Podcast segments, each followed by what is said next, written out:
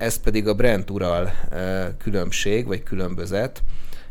ami most nagyon nagyra tágult az elmúlt időben, ugye amióta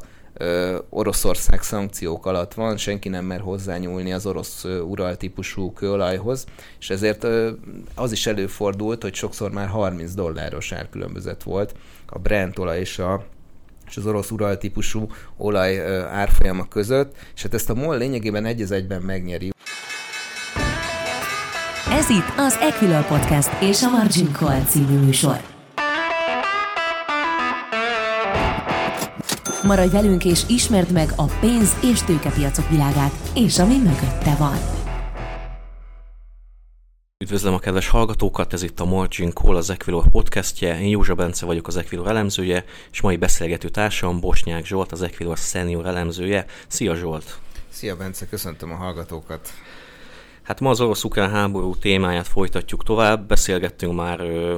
katonai konfliktus jellegével kapcsolatban, ö, monetáris politikai ö, témával kapcsolatban, illetve a devizapiaci hatásokról is beszéltünk. Ezúttal viszont az olajipari és gázipari körképet fogjuk körüljárni. Ö, kezdjük is akkor a magyar vonatkozásnál a legizgalmasabb téma az a MOL a magyar piacot tekintve. Itt az elmúlt héten több hír is érkezett a MOL házatájáról, talán kisbefektetői szempontból egyértelműen a legizgalmasabb az az osztalék kérdése. Zsolt, kérlek, akkor avas be minket, hogy mi, mi az újdonság a MOL házatáján az osztalék kérdésével kapcsolatban. Alapvetően azt látjuk, hogy eddig 90 forint volt részvényenként az alaposztalék mértéke, és ezt most megemelték 5 forinttal, tehát ez itt még, itt még nincs meglepetés ezen a téren, viszont a meglepetés ott kezdődik, hogy egy igen nagy rendkívüli osztalékot is bejelentettek, méghozzá 200 forintot részvényenként, ami így összesen már ugye egy 300 forint osztalékot jelent részvényenként. Nyilván a pontos szám az nem ennyi lesz, mert még ki kell igazítani majd a saját részvényeket, stb de hogy 300 forint körül lesz az osztalék, az egészen biztos, és hogyha megnézzük a mostani részvényárfolyamot, ugye hát a mai nappal, sőt már a tegnapi nappal ugye meghúzták a hírre a, a MOR részvényét, de még így ilyen 2800 forint körül állunk, ugye a mai nappal, segíts Bence, a harmadik a 24 van, ugye? Igen, igen. Szuper igen. jó. És hát ez, ez azért még így is több mint 10%-os osztalékhozamot jelent, ami azért kimagasló, nem, szoktunk, nem szoktuk meg azért az ekkora osztalékhozamokat, még, még akár az olajszektorban sem. Tehát ilyen szempontból egyébként teljesen jogos a, a befektetőknek a, a lényegében az optimizmusa a részvény kapcsán. Ugye hát annyi, annyit kell, vagy annyit lehetett tudni eddig is a morról, hogy rekorderedményei voltak, tényleg nagyon jól muzsikáltak az üzletágak, Nyilván most egyébként erősen bonyolódik a helyzet, mert egyébként javaslom is, hogy majd menjünk végig az egyes üzletágakon, mert, mert azért a mostani orosz-ukrán helyzet azért rendesen megkavarja a MOL egyes üzletágait. De hát azt eddig is tudtuk, hogy fundamentálisan nagyon rendben van a cég.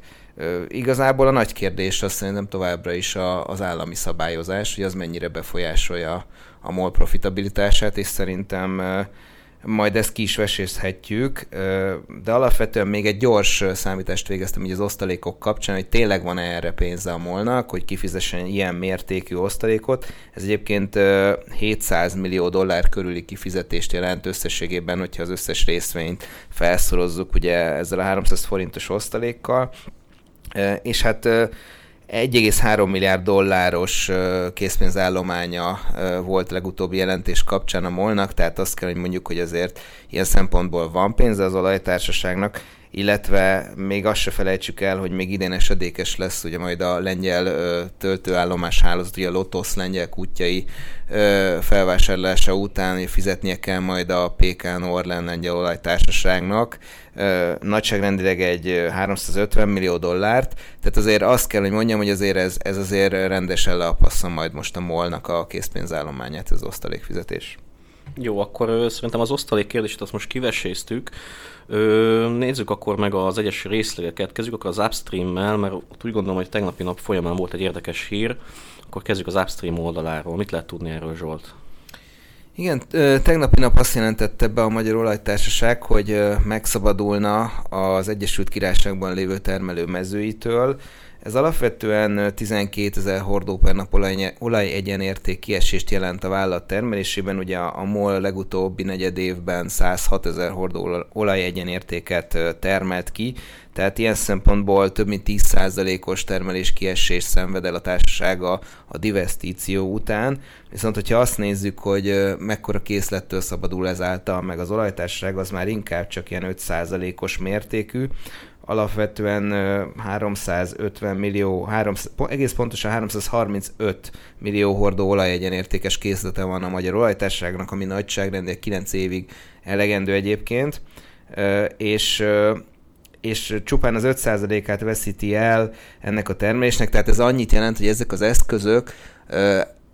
hát átlagosan a három év alatt uh, kimerültek volna, tehát leginkább itt inkább egy, egy taktikai értékesítésről beszélünk, ugyanis uh, három év múlva, hogy el kellett volna takarítani uh, kvázi ezeket a mezőket, uh, és azért az egy, az egy hatalmas költségtétel lett volna, és nyilván a MOL ezt el akarta kerülni, tehát mondhatjuk azt, hogy az utolsó pillanatban még viszonylag jó áron sikerült egy, egy vevőt találni ezekre az angol eszközökre.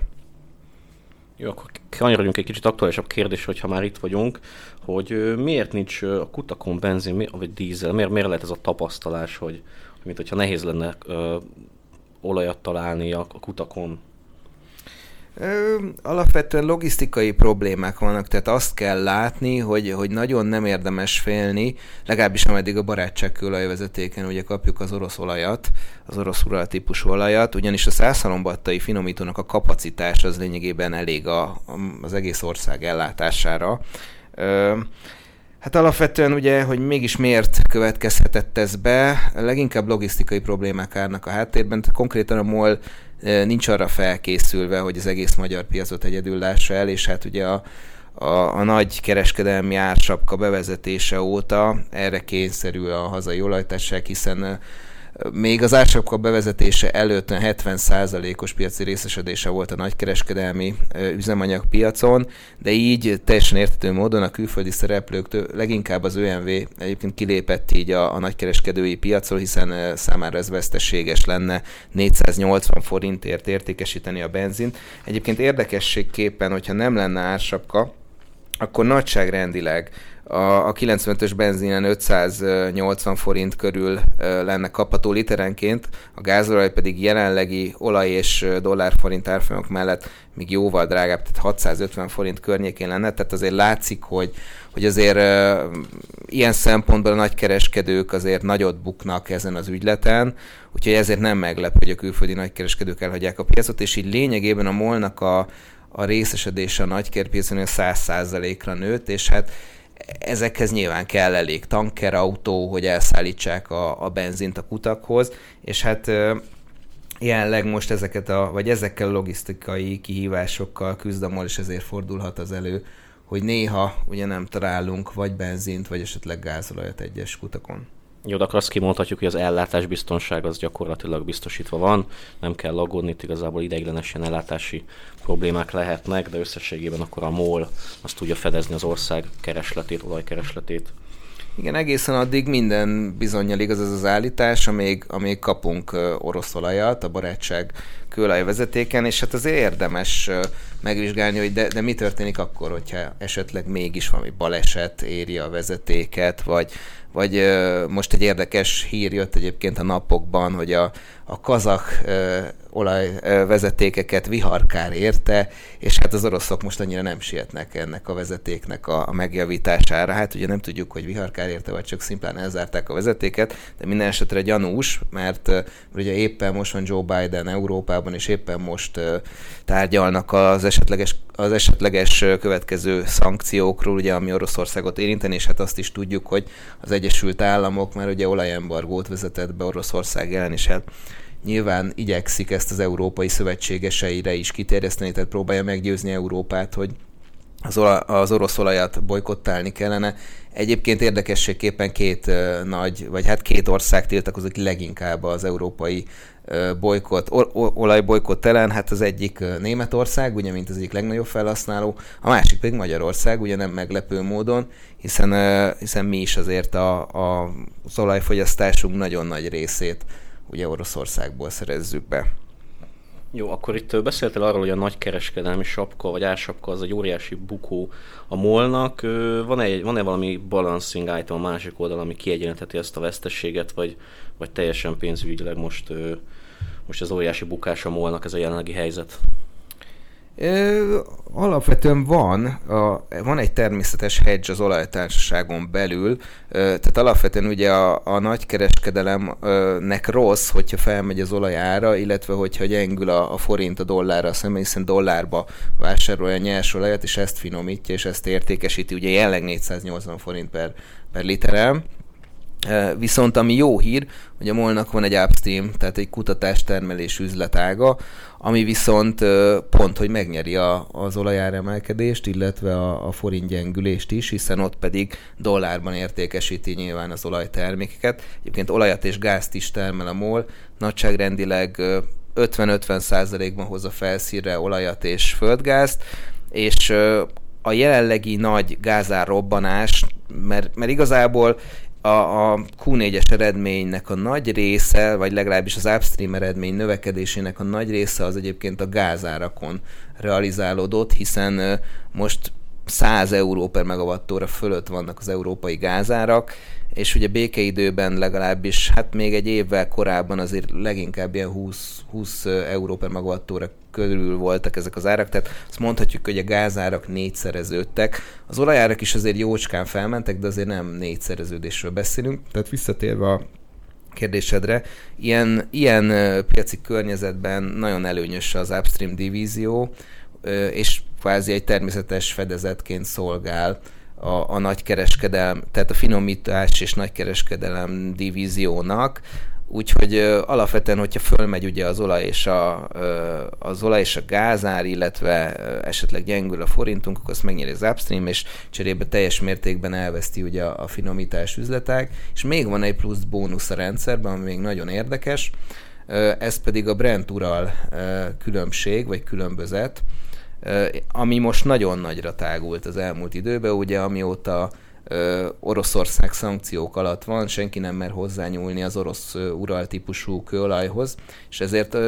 az is előfordult, hogy sokszor már 30 dolláros árkülönbözet volt a Brent olaj és a és az orosz ural típusú olaj árfolyama között, és hát ezt a MOL lényegében egy egyben megnyeri, ugyanis a, a MOL finomítói azok uh, ural típusú olajat kapnak, ugye a barátság kőolajvezetéken kerülnek ezek leszállításra, és és kvázi ez egy az egybe, a Brent Ural különbözet egy az egyben növeli a finomítói árrést, tehát nem soká fog egyébként megjelenni, ugye április első munkanapján fog megjelenni majd a márciusi finomítói árrése a társaságnak, és hát nagyon erőteljes árréseket várunk, általában ilyen 4-5 dollár per hordó szokott lenni, az már egy jó finomító járés, de hát most akár simán lehet 20-30 dollár per hordó is a finomító járés egy ilyen környezetben, és akkor még nem beszéltünk arról, hogy Európában nagy dízelhiány van, hiszen Oroszország ugye jelentős exportőr dízel tekintetében Európának, és amúgy is dízelhiányjal küzdik Európa, mert Európában nagyobb a dízelfogyasztás, mint amennyi a finomítóknak a dízel előállítási képessége, és hát így, hogy kiesik ugye az orosz késztermék import, vagy legalábbis szankciókat és azért nem mennek hozzá, nagyon hozzányúlni, ezért a dízelárések azok jelentősen elszálltak, tehát ez is egyébként nagyba segíti a MOL finomító járését. És akkor ott van a negatívum, a, a nagykereskedelmi ár befagyasztása, a nagykereskedelmi árakon pedig van egy viszonylag jelentős ugye veszteség, ugye 480 ér értékesíti, és hát hogyha azt mondjuk, hogy... Az ugye május 15 ig van érvényben, most a kérdés az, hogy vajon meg lesz-e hosszabbítva. Ugye itt infláció lettörés óriási a kérdés meg kötelezettség, most ez, ez óriási dobna felfele az infláció, hogyha ezt megszüntetnék május 15-től, és aztán visszaugranánk erre a erre a, mit is mondtál pontosan most, akkor mennyi lenne a piaci áron a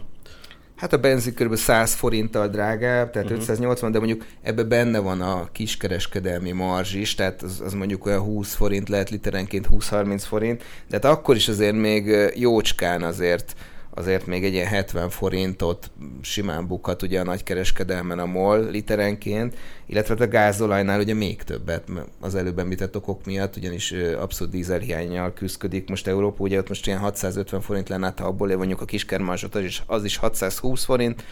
Szóval azért ott, ott több mint 100 forint jelenleg literenként a, a nagykereskedelmi ár, és mármint mint veszteség, tehát mínusz, több mint mínusz 100 forint. Úgyhogy de, de az a jó hír, hogy összességében viszont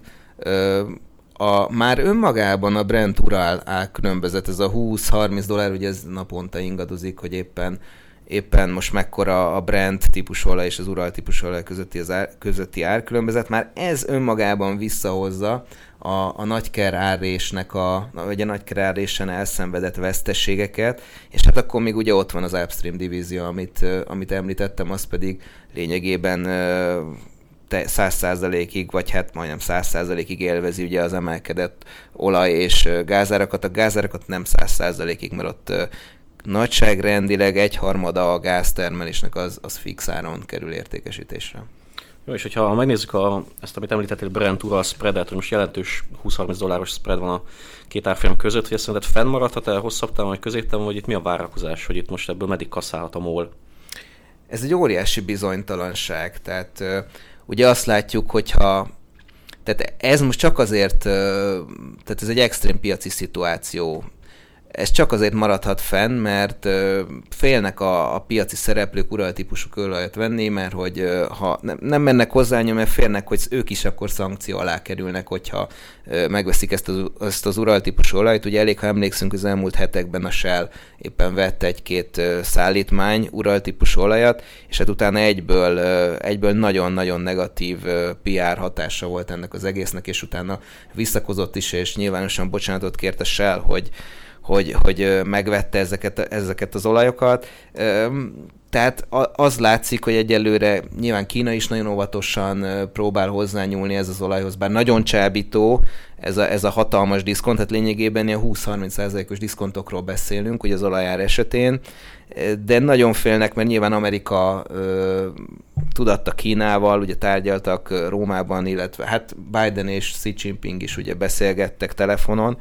a napokban, és Amerika tudtára adta Kínának, hogy ha segít Oroszországnak megkerülni a gazdasági szankciókat, akkor ő is szankciók áldozatává válhat. Tehát, hogy csak emiatt Hát ha még ez a, ez a szankciós helyzet fennáll, és amíg ez teljesen rendezetlen, hogy akkor most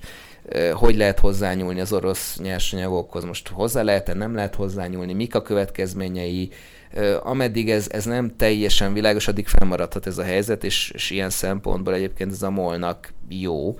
Egészen addig, ameddig esetleg ugye nem győzné meg Biden a európai ö, politikai társait, vagy az európai szövetségeseket, hogy, hogy hát szintén Európa is ö, olajembargót vezetne be az, a, az oroszok ellen. Egyébként ez, ez azért érdekes, Biden azért akarja ezt nagyon, mert ugye egyelőre az látszik, hogy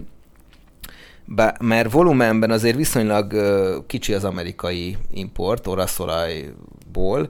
uh, és ezzel csak azt ért el, hogy felhajtotta az árat, az olaj árát, ugye, hogy az amerikai import így kiesik, viszont uh, cserében a mennyiség annyira nem csökkent az orosz export mennyiség. Tehát kvázi az oroszokat, ez, ez a, az oroszoknak annyira nem fáj, mert amit elvesztettek volumenben, azt, azt megnyerik az áron valamelyest. Tehát, hogy nyilván ezért szeretné Biden, hogy Európa is beálljon a sorba, hiszen az már azért jóval jobban fájna az oroszoknak, az már egy nagyobb volumen kiesés lenne. Jól van Zsolt, látod, hogy már kacsingatnál a globális képre, akkor gyorsan foglaljuk össze a múlt, mert azt látjuk, hogy itt nagy, nagyjából lehet majd számítani egy 10% közeli osztalékhozamra, sőt, jelenleg elfolyam talán 10%-ot meghaladó osztalékhozamra. Egyébként most azt beszéltük meg, hogy kicsit bizonytalan a helyzet, de összességében a jelenlegi szituáció még kedvező profit szempontból a molnak, akkor igazából meg kéne venni a múlt a jelenlegi árszinteken, vagy most te mit gondolsz erről a vételi lehetőségről? Fundamentálisan egyébként nagyon jó sztori a MOL, és eddig is nagyon jó sztori volt. Most is ilyen 5 ös péperen forog, 5-ös előre tekintő péper rátán, tehát ez annyit jelent, hogy, hogy az egy részvényre jutó nyereség 5 év alatt megtérül, hogyha hogy azzal számolva 5 év alatt megtérülne a befektetésünk, hogyha ilyen árfolyamokon vásárolnánk molt, ez nagyon-nagyon vonzó. Egyedül, ami engem, engem nagyon aggaszt, az, az a szabályozói kockázat. És már most látjuk Nyugat-Európában, ha jól emlékszem, az olaszoknál már meg is lépték, hogy, hogy ugye azt látjuk, hogy próbálja az állam mindenhol támogatni az energiafogyasztókat, vagy az energiafelhasználó iparág, iparágakat is egyfajta keresztfinanszírozást megvalósítani, és például ott bevezettek egy, egy extra adót az olajtársaságokra, és ez, ez aggaszt engem, hogy könnyen előfordulhat, hogy az olajtársaságok nem fogják tudni emiatt meglovagolni esetleg a magas olaj- és gázárakat, hiszen az államok extra adóformájában ezt újra fogják osztani, el fogják venni tőlük, és kvázi oda fogják adni a lakosságnak, vagy éppen a, a, a nagyon rászoruló iparágaknak, amik egyébként már nem, le, amik nem tudnának lényegében működni ilyen magas energiárak mellett. Mondjuk gondolok például itt a műtrágya gyártókra, ugyan a magyar nitrogénművek is lényegében már leállította a működését, hiszen ilyen gázárak mellett egyszerűen nem profitábilis a műtrágya előállítása. Maradj velünk! Ez a Margin Call, az Equilor pénzügyi kibeszélő podcast műsora. Az, el, az adás első felében megbeszéltük a, a MOLT és a hazai ö, a benzin ö, és olajhelyzetet, az adás második felében pedig már kicsit nagyobb összképet fogunk a, látni a globális ö, olaj, illetve gázpiacról fogunk beszélgetni. Akkor vágjunk is bele, tehát olajpiac. Ugye ha az olajpiacot nézzük, egyértelmű, hogy kereslet és a kínálati oldalt külön kell vizsgálni, és aztán ebből, ebből majd ha összerakjuk ezt a kettőt, akkor, akkor meglátjuk, hogy a két oldal egy irányba mutat, vagy, vagy sem, vagy éppen egymásnak ellentmond. Kínálati oldalon én mindenképpen ugye, hát most az orosz helyzet kapcsán azért nézzük meg, hogy az oroszok mennyit exportálnak, mennyi kőolajat. Alapvetően egy 5 millió hordós kőolaj export van jelenleg naponta Oroszországból, és ez még meg van fejelve egy nagyságrendek 3 milliós már finomított termék export, ugye elsősorban itt a dízel Európába. Tehát azért itt nagyon jelentős mennyiségről beszélünk, ugye nagyságrendben 100 millió hordó per nap a világnak a, az olaj termelése, illetve fogyasztás és körül van. Egyébként a Nemzetközi Energiaügynökségen 99,7 millió hordó per napos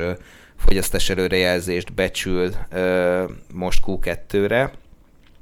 Érdekes még megnézni a kínai ö, olajimportot Orosz, Oroszországból, az jelenleg 1,6 millió hordó per nap, és hát ugye ez az, amiről a, az adás első felébe is beszéltünk, hogy egyenlően Kína se nagyon mer azért hozzányúlni az orosz olajhoz, hiszen ezzel, ezzel kockáztatja a saját, saját magára való szankciókat. Tehát, hogy az Egyesült Államok akkor Kínára is ugye kivetne szankciókat, ezt nyíltan kommunikálta is Biden lényegében a kínai elnökkel.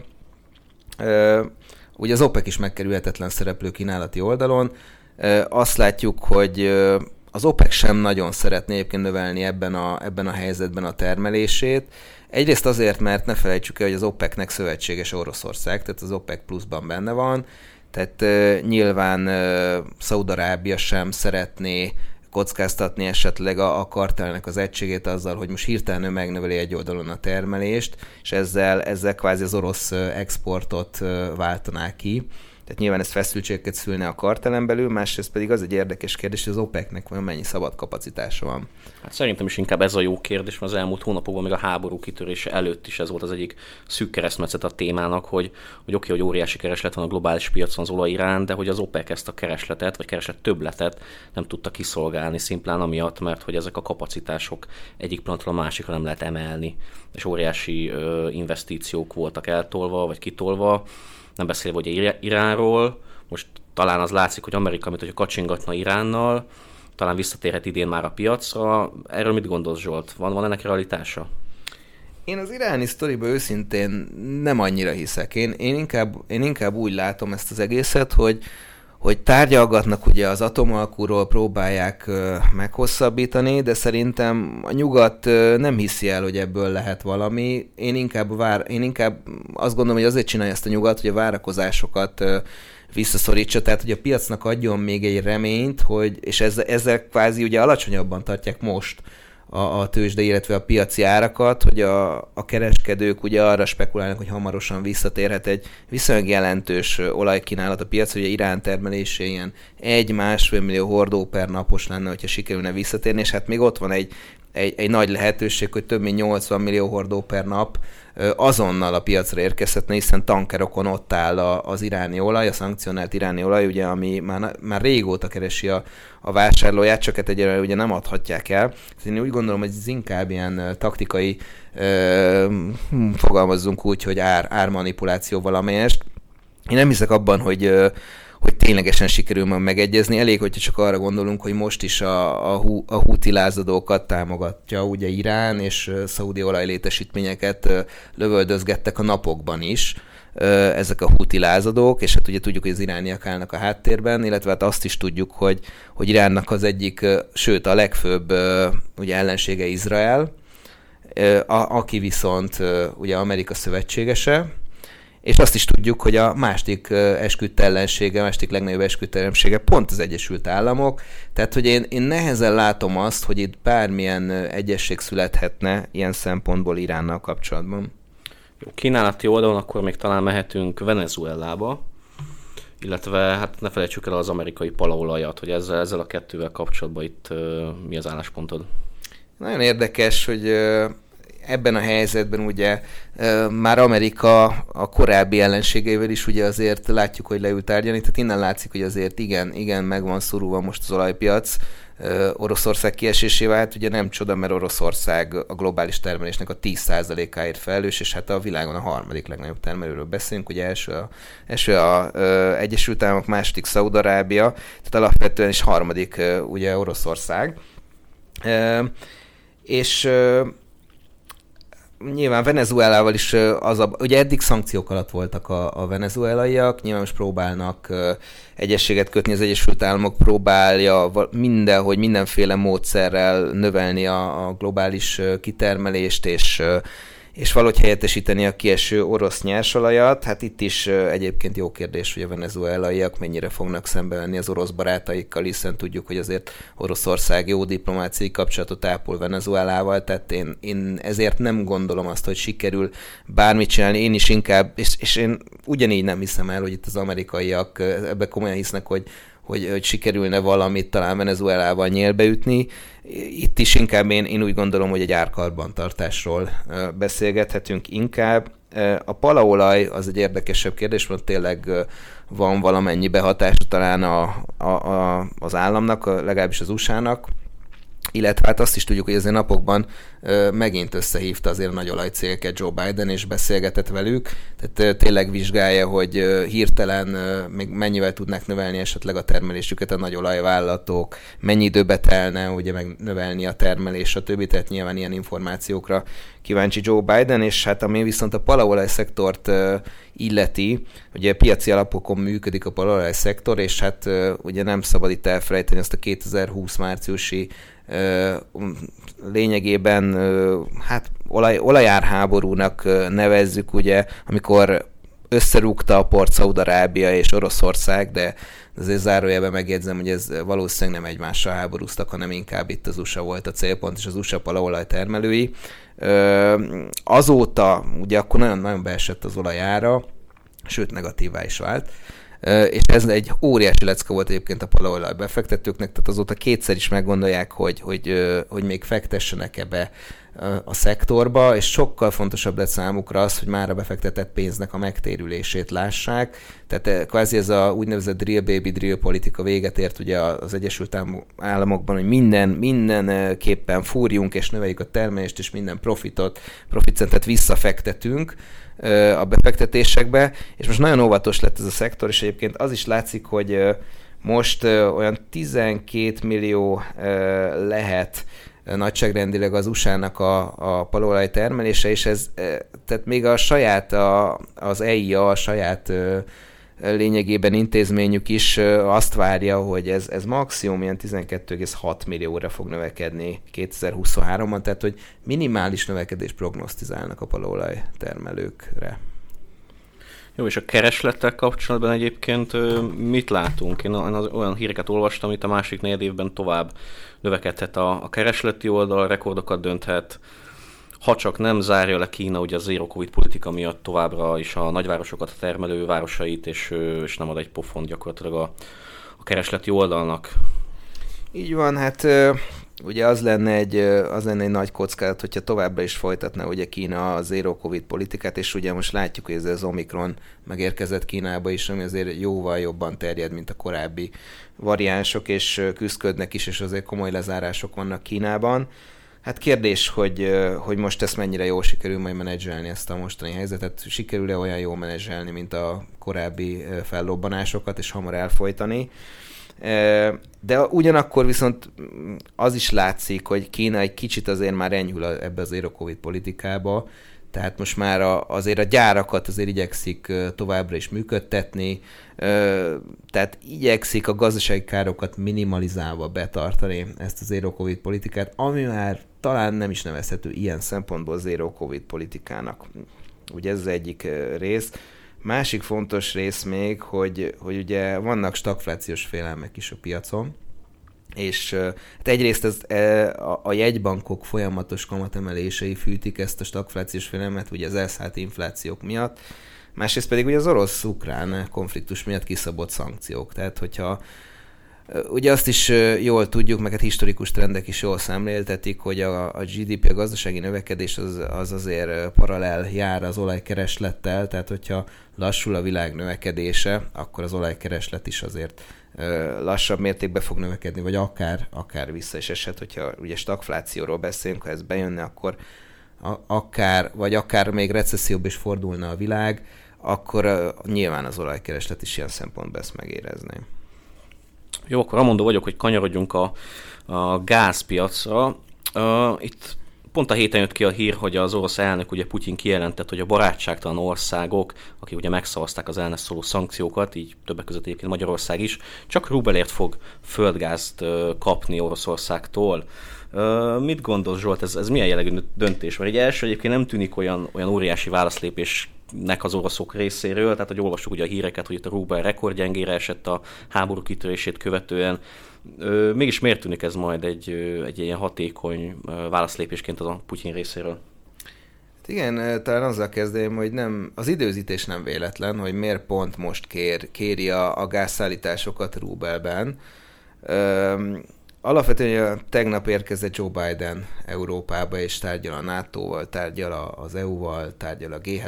és, és azt is azért lehet tudni, hogy a következő körös orosz szankciókról tárgyal. Tehát nem véletlen, hogy éppen most jelenti ezt ki Vladimir Putyin. Egyébként pedig, hogy miért annyira fontos ez, ugye azt tudjuk, hogy hogy az orosz jegybankot ugye elvágták a, a devizatartalékainak azért a nagy részétől, 200-300 milliárd dollárnyi tartaléka az most be van fagyasztva, és hát nem tud interveniálni az orosz rubellel szemben emiatt jelentősen. Viszont ez azért zseniális lépés Putyin szempontjából, hiszen kvázi akkor az árfolyamot most a nyugatiakkal tartatnák karban, tehát Európával, ugyanis ha rubelben kell fizetni, akkor kénytelnek ugye rubelt vásárolni, a, a nagy gázfogyasztók, köztük ugye Magyarország is, mert mi is ugye sajnos a barátságtalan országokba tartozunk ilyen szempontból, hiszen megszavaztuk ugye a szankciókat Oroszország ellen. És hát ez azt jelenti, hogy egyrészt honnan lesz rubel, mert a, mert a bankközi piacon, tehát a, hogyha Oroszországot most teljesen kizárjuk, akkor a nyugati bankközi piacon nincs, nincs ennyi rubel, hogy, hogy, hogy tudjunk fizetni ugye az orosz gázért, tehát egyértelmű, hogy az orosz központi bankot valahogy be kéne venni a játékba, vagy ott tőle kéne megvásárolni a rubelt, viszont az orosz jegybank meg szankciók alatt áll. Tehát, hogy ez azért egy, egy nagyon érdekes és rafinált húzás Putyintól, mert mert ezzel, tehát most Európának el kell dönteni, hogy akkor most, most vagy az lesz, hogy, hogy kicsit arc, arcot veszít azzal, hogy visszalép a szankciókból, és, és majd most úgy variálja, hogy jó, akkor az orosz jegybankkal mégis lehet üzletelni, hiszen vásároltunk tőle rubelt, és akkor így ki tudjuk fizetni a gázszámlánkat. Vagy, vagy, vagy az lesz, hogy, hogy, hogy mégis, tehát ez, ez egy nagy kérdés, hogy ez most ezzel, ezzel azért valamennyire közelebb kerülünk a, a gázembargóhoz, tehát ugye eddig a magyarok, németek is azért nagyon ellenkeztek, hogy, hogy nem szabad az orosz gázt ugye, kiiktatni Európából, és nem szabad szankcionálni, de, de most azért a németek is nagyon hevesen azért úgy reagáltak erre a lépés, hogy hát ez egyértelmű szerződés szegés, hiszen a hosszú távú szerződésekben le van fektetve, hogy euróban és dollárban rendezik ezeket a, ezeket a tételeket, legalábbis az európai fogyasztók, és hát most hirtelen így átváltani rubelbe, tehát hogy egyrészt jó húzás Putyintól, kérdés, e, ez óriási kérdés, hogy, hogy most mit fognak egyébként kiötölni a nyugati szövetségesek, hogy ezt, ezt, ezt hogy fogják majd ellentételezni, vagy megoldani ezt a problémát. Igen, tehát hogyha jól értem, akkor a szankciók fenntartása mellett gyakorlatilag az ellátás biztonságot sodorná veszélybe ugye az Európai Unió. Mm, kérdés az az, hogy milyen alternatívája van itt az EU-nak. Tehát látjuk azt, hogy Németország is ugye cseppfolyósított gáz szállítására alkalmas kikötőket kezdett el rohamtempóban építeni. Most a kérdés az az, hogy egyrészt a jelenleg fennálló a raktár készletek, azok meddig lesznek elegek, azok, azokat már valószínűleg nem fogjuk tudni újra ö, tölteni. Van-e, van-e arra a lehetőség, hogy gyakorlatilag 9 hónap alatt, vagy egy év alatt így át, át, ö, áttérünk valamilyen alternatívra, teljes egészében ö, kicselezzük, a, vagy kihagyjuk az oroszokat az európai gázellátásból? Vannak tervek erre, és, és van egy olyan terv, amit, amit, amit azért valamennyire szkepticizmussal kell kezelni, mert kb. két hét alatt dobtak össze, ami szerint, legalábbis egy brüsszeli terv, hogy, hogy sikerülne átvészelni a következő telet is, éppen hogy úgy, hogy egyrészt, egyrészt most még van annyi földgáz a tárolókba, tehát föl tudnánk talán annyira tölteni a tárolókat, orosz gáz nélkül is, és lecsökkenteni a következő térre a fogyasztásunkat még épp annyival, hogy pont, pont elég gáz legyen nagyságrendileg. Ez, de nagyon, nagyon hajszálon múlik a dolog, tehát hogyha hidegebb lenne a várakozásoknál a következő tél, akkor ebben az esetben már előfordulhat egyébként lakossági korlátozás is, az ipari korlátozás mellett természetesen, mert a lakosság mindig prioritást élvez az ipari gáz felhasználással szemben, tehát korlátozásokkal ilyenkor mindenképp számolni kéne, de hát egyébként pedig van egy nagy átfogó terv, ami szerint teljesen meg lehetne szüntetni 2027-re az orosz gáztól való függést. Egyébként ez már régóta ö, létezik az a terv, tehát ez régi európai állam, hogy a, az orosz energiahordozótól függetlenni szeretne, és a leg, legújabb terv, vagy legalábbis a legkésőbbi még így a válság, orosz-ukrán válság kirobbanása előtt, egyébként ilyen 10-15 évre tette ezt, hogy, hogy hogy tudnak csökkenteni ugye a, az orosz nyersanyagtól való, vagy energia nyersanyagtól való függőségünket. Hát ez most leredukálták 5 évre, nyilván elég karcos, de ilyenek vannak benne, hogy például a, a nagy gázfogyasztó iparágaknak például a lekapcsolása, tehát itt például mondjuk a vegyiparról, acéliparról, vagy, mű, vagy műtrágya gyártásról, vagy arra gondolok, és nyilván akkor ezeket kvázi importból szereznénk be ezeket a nyersanyagokat, tehát ezek, ezeknek az európai termelése így akkor a megújulókat azt folyamatosan ugye nyomni kéne, tovább erőltetetten kéne építeni ugye a megújuló energiatermelést, vissza kéne állítani szenes erőműveket, vissza kellene, vissza kellene kapcsolni az atomerőműveket, hogy kvázi csökkentsük az áramfelhasználásban használt gáznak a szerepét, illetve kőolajtermékekkel kéne helyettesíteni. Sokszor egyébként a gáz cserélhető kőolajtermékekkel, tehát akár az áramtermelésben is az erőművek tudnak kőolajból is, kőolajtermékekből is áramot generálni. Úgyhogy, és hát ugye ez, ez, ez kvázi a, a keresleti oldal, és a, és a kínálati oldalon pedig nyilván az LNG nagyon fontos szerepet kapna, tehát a cseppfolyósított földgáz, ugye Németország is már kettő ilyen terminál építéséről döntött, egyelőre Németországnak még nincs jelenleg cseppfolyósított gázt fogadó terminálja, csak hát az LNG-vel az a, az a legnagyobb probléma, hogy megépülnek ezek a keresleti, vagy hát ezek a fogadó állomások, csak, csak hát hogy lesz a kínálat? Mert, mert azt látjuk, hogy a jelenleg az LNG piac 90%-a le van kötve hosszú távú szerződésekkel, és az a gond, hogy új szállító, vagy új termelői, vagy cseppfolyósító kapacitások pedig pedig nagyon lassan épülnek. Tehát egy ilyen terminál felépítés az 3-5 évig tart. Tehát most elkezdik építeni ezeket a terminálokat, akkor belátható időn belül nem lesz ebből gáz. Tehát az, az látszik, hogy, hogy maximum Ázsia kárára tudnánk egyébként elszipkázni az amerikai, az ausztrál, illetve a katari LNG szállítmányokat. Úgyhogy, illetve ami még egy nagyon érdekes kérdés, hogy és, és fontos pillére a stratégiának, hogy azért Európának van ö, saját földgáztermelése, nem is sok, de azért van valamennyi egy ugye az igényének nagyságrendileg a 10%-a az saját termelés, tehát olyan nagyságrendileg egyébként 500 milliárd köbmétert fogyaszt el egy évben az Európai Unió, 10%-át saját magának ki tudja termelni, és ugye a Gröningeni nagy holland gázmező az leállításra került az elmúlt időszakban, mert földrengés veszélye forgott fent. Most egyrészt ennek az újraindítása is szóba kerülhet, másrészt pedig ugye Ciprusnál volt egy nagyon nagy találat az elmúlt időszakban, tehát annak is fölgyorsulhat a, a kitermelése, csak hát ott a törökökkel kell ugye megvívni, hogy akkor az most ki az a mező, kitermeli ki, hogy osztozkodunk a profiton, és hát nyilván itt pedig egy másik kérdés merül fel, hogy akkor a török befolyás szerepe nőne, ami, ami, ami egy másik érdekes kérdés, illetve hát ott van ugye a szomszédunkban, Romániában a hatalmas gáztalálat, ugye a Fekete-tengeren a Neptun mező, amit azóta már jó pár éve nem sikerül kitermelni, Úgyhogy annak is akár felgyorsulhatna a kitermelése ezek után. Jó, és ö, most a gázkérdést magyarországi aspektusból egyébként hogy látod, hogy ö, hogyha, hogyha ez szankciók maradnak így, akkor, ö, akkor a magyar hazai gázellátása a következő időszakban ö, ki lehet-e váltani rövid távon, vagy, vagy nincs erre lehetőségünk? Nem véletlenül ragaszkodik a, a kormány ahhoz, hogy, hogy jobbra minden áron eh, fenn szeretnénk tartani az orosz gázszállításokat ugye Magyarország irányába. Ugye a magyar termelés is nagyságrendileg azért a hazai termelésünk az 10%-át fedezni a fogyasztásnak, és hát ugye nekünk a testvériség vezetéken érkezik azért a, a gáz nagysága, és, és ha nem is ott érkezik, most már, hát nem is az ukrán vonalon, ugye, mert most már leginkább déli irányból érkezik, a török áramlaton keresztül, ugye Ukrajnát kikerülve. Hát orosz gáz nélkül az a baj, hogy hogy nagyon ne, tehát rövid távon nem tudnánk mit csinálni. Egyrészt meg kéne fordítani az egész európai ellátási rendszert, ami jelenleg keletről megy nyugatra, ugye a gázellátás, meg kell fordítani nyugatról keletre. Tehát ez már egy viszonylag jelentős beruházást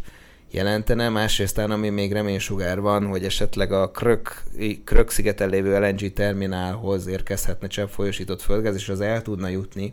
Magyarországra is, de hát ugye az előbb beszéltük, hogy LNG kapacitásból nincs sok, és ez nagyon drága lenne, tehát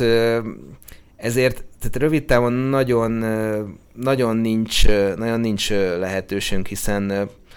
hiszen bárhonnan érkezik gáz, az leginkább orosz, orosz típusú gáz volt. Még ami, még ami nyugatról érkezett Moson Magyaróváron az országba, még az is leginkább orosz, orosz típusú földgáz volt.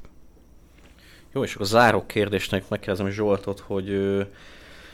hogy itt is, hogyha részvényt vagy ETF-et kéne ajánlani, az hogy lehetne megjátszani ezt a jelenlegi helyzetet szerinted? Vagy meg lehet egyáltalán játszani, vagy túl sok a bizonytalanság, vagy milyen részvénybe vagy, vagy ETF-be lehet most gondolkozni? Én azt gondolom, hogy, hogy ugye az olaj, tehát az energia szektor az ilyen szempontból jó vétel lenne, csak ugye ott nekem az az aggályom, hogy, hogy az, állam, az államokat be fognak avatkozni, és valamelyest le fogják fölözni ezeket az extra nyerességeket, és, és a bajba jutott szektorokat fogják ezzel támogatni, tehát ilyen szempontból kicsit felülő korlátolt a, ezen, ezen társaságoknak a, az eredmény potenciája. Ugyanakkor, ami szerintem még jó lehet, azok a nyersanyag részvények, tehát Oroszország kiesésével én úgy gondolom, hogy felértékelődik ezen társaságok szerepe, hiszen Or- Oroszország ugye nem csak jelentős energia, hanem nyersanyag exportőr is, és hát látjuk is, hogy elindultak ezek a részvények. Az olajár emelkedést, ha viszont nem az olajtárságokon keresztül, akkor ugye meg lehet meg lehet játszani esetleg ö, olaj, tehát határidős termékeken keresztül, ugye vannak ilyen ETF-ek, amelyek határidős termékeket vásárolnak. Itt nyilván egyéb, egyéb bajok vannak, itt például a, a, a határidőnek ugye a, a gördítése az, az extra költségeket hordoz magában, tehát ez ennek a, ennek a típusú befektetéseknek a hátránya. De hát azt látjuk, hogy a, a volatilitás az folyamatosan nő ugye a, a nyersanyagpiacon és az olajpiacon is, hiszen hiszen fogy, a, fogy a, a, a kereskedőknek a száma, mivel nő a volatilitás, nőnek a margin igények, egyre kevesebben kereskednek, és hát ez egy, ez egy önmagát erősítő sajnos ördögi kör, tehát innentől kezdve pedig, ha egyre kevesebben kereskednek, akkor, akkor még nagyobb mozgások lesznek, ami még nagyobb margin igényeket fog szülni. Tehát, hogy nehéz, látszik az, hogy azért most jelentősen tehát jelentős változás állt be azért a világban, és én attól tartok, hogy, hogy nem fogunk visszaállni. Tehát ha, ha békét is kötnek, hogy vég lesz az orosz-ukrán háborúnak, akkor se fogunk visszaállni az azt megelőző világra. Tehát, hogy itt megint egy hidegháborús helyzet érkezhet el, ami, ami, ami azért tehát óvatosnak kell lenni ugye olyan szempontból, hogy azért jelentős, jelentősen fog lassulni a világgazdaság emiatt, és hát ugye most jó kérdés, hogy mennyire tud segíteni ugye a monetáris és a fiskális politika, hiszen azt láttuk, hogy most, most már óriás az infláció, illetve azért nagyok az államadóságok is. És, és hát ugye ilyen helyzetben ugye azt mondaná az ember, hogy vegyen, tartson részvényt, vagy bocsánat, nem részvényt, hanem, hanem készpénzt, ugye, mint az ultimate menekülő eszköz, de hát egy ekkora inflációs környezetben készpénzt tartani azért az, az igen drága, úgyhogy én ugye nagy aranyból vagyok, úgyhogy én továbbra is azt gondolom, hogy, hogy a stagflációs környezetnek az egyik legnagyobb nyertese az arany lehet, ilyen szempontból. Bence, te hogy látod ezt? Hát a stagflációs félelmek szerintem is erősödtek az az elmúlt hetekben középtávon és hosszú távon sem annyira jók a kilátások, mint mondjuk a háború kitérése előtt voltak, de ez képezze talán majd a következő adásunk témáját. Úgyhogy ennyi volt már a Margin Call. Én köszönöm Bosnyák Zsolt kollégámnak a, a nagyon részletes és kimerítő olaj- és gázipari körképet. Köszönjük a figyelmet! Köszönöm a lehetőséget, köszönjük a figyelmet, szervusztok! Ez volt a Margin Call, az Equilor pénzügyi kibeszélő podcast műsora. Ha tetszett az adás, iratkozz fel követőink közé, vagy honlapunkon hírlevelünkre, hogy elsőként értesülhess a legizgalmasabb tőzsdei sztorikról. A műsorban elhangzott információk marketing közleménynek minősülnek, és nem a befektetési elemzés függetlenségének előmozdítását célozza. Az elhangzottak tájékoztató jelleggel bírnak, a megszólalók adott időpontban fennálló véleményét tükrözik, nem minősül bármely pénzügyi eszköz jegyzésére, vásárlására vagy eladására történő felhívásnak, befektetési tanácsadásának, továbbá befektetési döntések alapjául sem szolgálhat. Az elhangzottak nem tekinthetők szerződéskötésre vagy kötelezettségvállalásra történő ösztönzésként, azok kizárólag saját felelősségre használhatóak fel. Részletes tájékoztatóért keresse fel honlapunkat www.ekilör.hu